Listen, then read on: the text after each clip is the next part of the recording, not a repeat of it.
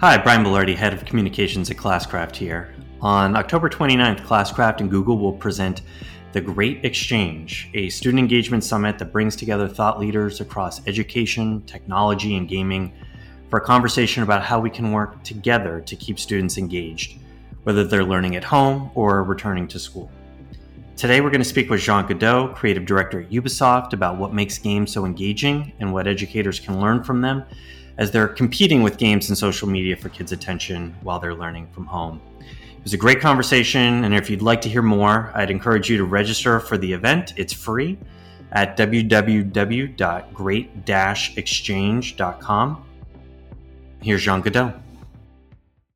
All right, I'm here with Jean Guesdon, Creative Director at Ubisoft. Jean, thanks for being here. My pleasure. Uh, now, Jean, Creative Director of a video game franchise sounds like a pretty great gig. Uh, for those of us in the education world who may not be familiar with exactly like all that entails, you know, what does it mean to be a creative director for a, a video game company? So, being a creative director is a very uh, interesting position a, as a video game because video game is one of the most uh, diverse and multidisciplinary uh, uh discipline of the entertainment uh, domain. And so basically, you can uh, compare my role to a conductor of an orchestra, where I need to make sure basically that all the experts, all the solists, are uh, working in the same direction in order to deliver uh, great experiences for the players that are, you know, uh, enjoyable and, uh, and fun, and that they want to play over and over again. Now, so the the title of the game, Assassin's Creed, might not have people thinking education.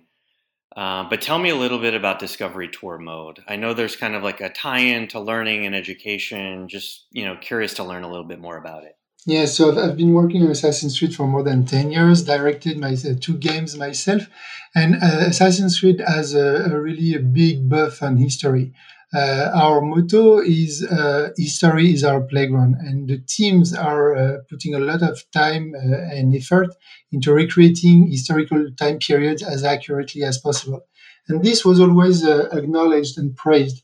And so uh, with my last game assassin's creed origins i really wanted to push that even further and show that video games could deliver much more than just fun actually and we used the world we recreated to create the first educative mode uh, called Discovery Tour Ancient Egypt that has been followed uh, since then by uh, Discovery Tour Ancient Greece with the, the, the, next game. And these tours are really uh, a tool, basically, that we want to put into uh, teachers' uh, hands. We're not teachers ourselves, but we think we create great content that could help make students, you know, interested and curious and attracted by all these topics. And so this is why I think we have a connection with education in the sense that uh, we could be uh, used as a good tool to, to provide uh, uh knowledge.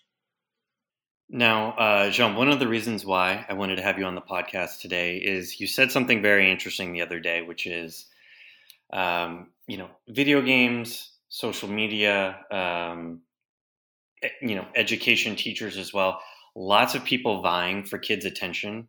Um, and obviously, like we all know how popular video games are. Um, they're they've become you know a huge part of our culture and in particular youth culture. But you actually think that educators have an advantage over video games and all those other tools in terms of reaching kids. Why is that? Well, I think that for a very, very long time, the, the, the teachers and the educative system uh, were the closest to the to the kids and to to young people.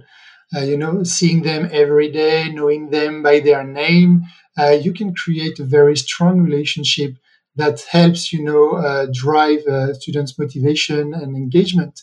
Uh, that being said, we're in a world which is more and more uh, digital, and especially the younger generations don't actually make a very a big, a real difference actually between the physical and the digital world. And uh, uh, but I think all this knowledge for all these decades of, uh, of teaching that the education system has should is an advantage in the first place to talk and to work with kids. Now that leads to kind of an obvious question. You know, in the course of the pandemic, you have um, you know, most schools uh, have transitioned to distance learning or, you know, at least some sort of like blended learning model where, you know, kids are maybe in school part of the time, but they're doing most of their work at home.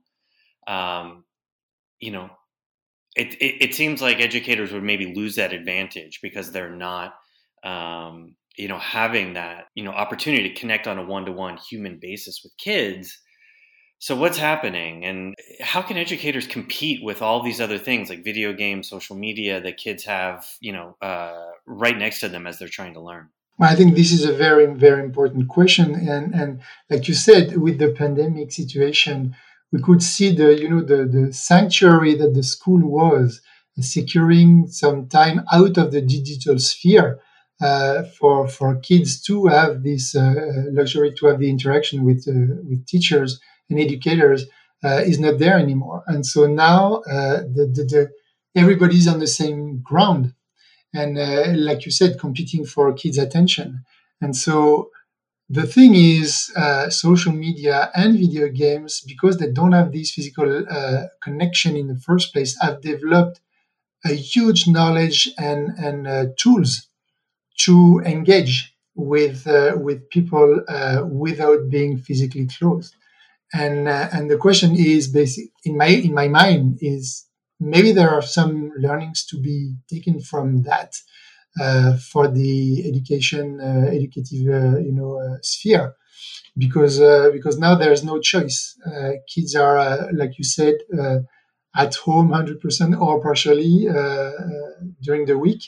And so how does the school basically can compete and what are the opportunities also maybe to rethink or to, to develop some, some new ways of doing things in order to, to, to keep the engagement.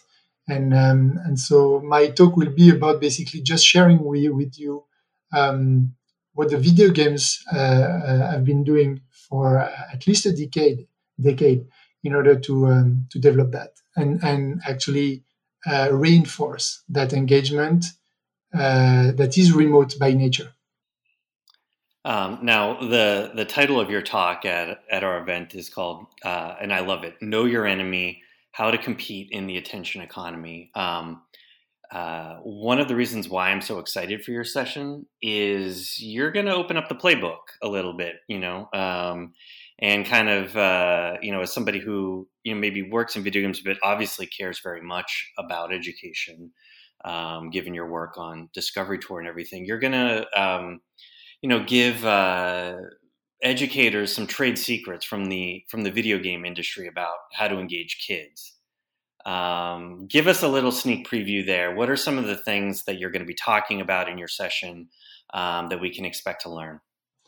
Well, you know, yeah, the, the idea is not to tell you uh, uh, what to do because I'm not an educator myself, but I'm, I'm really here to share um, some uh, techniques or at least some some uh, axis of, of reflection um, based on what we uh, in the video games have been doing in order to, like I was saying, um, uh, increase the, the, the engagement and, and the retention, as we call it, you know, in, in the industry uh, with, with, our players. And basically, for example, saying that we're not just uh, discussing just fun stuff when making video games.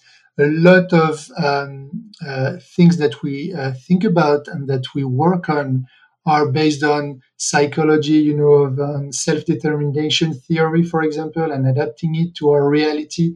And so, uh, how do we increase motivation? How do we work on autonomy, uh, on uh, competence and relatedness? All these uh, notions that will sound uh, sound familiar, I'm sure, to uh, to a lot of the audience. But this is also our uh, material and the, the that we're working on. So we'll share you and, and hopefully make you understand that we've been at work using these notions for a long time, and maybe there is something for you to, to take on that.